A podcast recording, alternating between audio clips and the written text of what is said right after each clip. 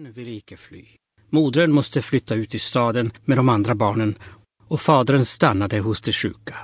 Och där låg hon nu. Man rökte med svavel så att alla förgyllningar på tavelramar blev svarta och silversakerna på toaletten också. Fadern var utom sig där han gick i de tomma rummen och när han om natten låg ensam i den stora sängen tyckte han sig vara enkling. Han köpte leksaker åt den lilla och hon log när han spelade Kasper på sängkanten och hon frågade efter mamma och syskonen. Och fadern fick gå ut på gatan och nicka uppåt fönstret åt modern och kasta slängkyssar åt barnen. Och modern telegraferade med blåa och röda pappersark genom fönsterrutorna. Men en dag ville icke den lille mer se på Kasper och hon log icke mer. Hon kunde icke tala längre. Döden kom, kom med sina långa knotiga armar och kvävde henne.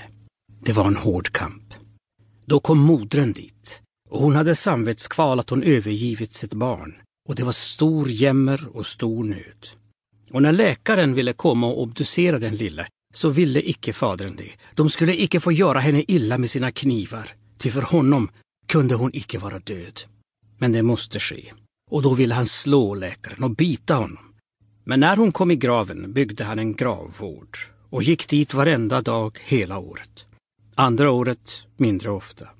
Arbetet var tungt och tiden knapp. Åren började tynga, stegen blev mindre lätta och sorgen växte bort. Ibland blygdes han över att han icke sörjde så mycket, men så glömde han bort det. Han fick två döttrar till, men det var inte detsamma. Hon som gått bort kunde aldrig ersättas. Livet var hårt. Förgyllningen hade omärkligt gått av den unga kvinnan, som en gång var så som ingen annan kvinna på jorden. Förgyllningen hade gått av det en gång så blanka och skinande boet. Barnen hade bugglat till silvret på fruns lysningspresenter, repat i sängen, sparkat på stolsfötterna. Stoppningen stack fram ur soffans revor och pianot hade icke varit öppnat på långa år. Sången hade tystnat för barnskriken och rösterna hade blivit sträva. Smekorden vore bortlagda som barnkläderna. Smekningarna hade blivit massage. Man började bli gammal och trött. Pappa låg icke längre på knä för mamma, utan han satt i sin nötta länsstol och lät mamma gå efter strykstickorna när han skulle tända sin pipa. Man var gammal. Så dog mamma när pappa var 50 år. Men då dök det upp igen, allt det gamla. När hennes brutna gestalt, ful av dödens brottningar, grävdes ner i jorden, då steg den unga 14-åringens minne upp. Då sörjde han denna som han för så länge sedan förlorat. Och med saknaden kom ången. Men han hade aldrig varit stygg mot gamla mamma. Och hon, den där 14-åriga i prästgården, som han aldrig fick, ty han fick ju bara den bleksotiga 24-åringen.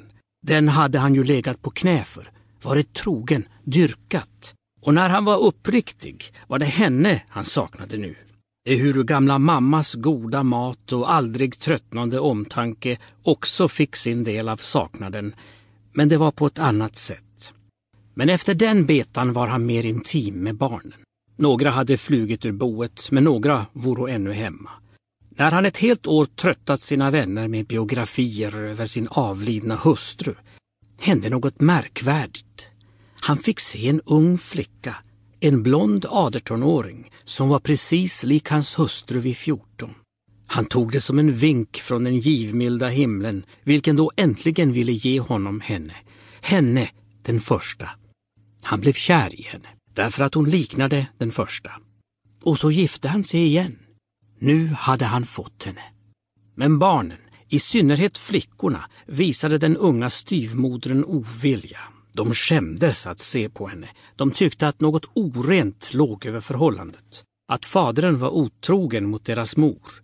Och så kom det ur hemmet, ut i världen. Han var lycklig. Men han var mer stolt över att en ung flicka kunde vilja ha honom. Efterslotter bara, sa hans gamla vänner. Om ett år fick frun en liten.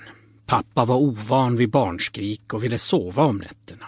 Flyttade in i sitt rum, men frun grät. Han tyckte fruntimmer vore så efterhängsna och så var hon svartsjuk på den förra frun.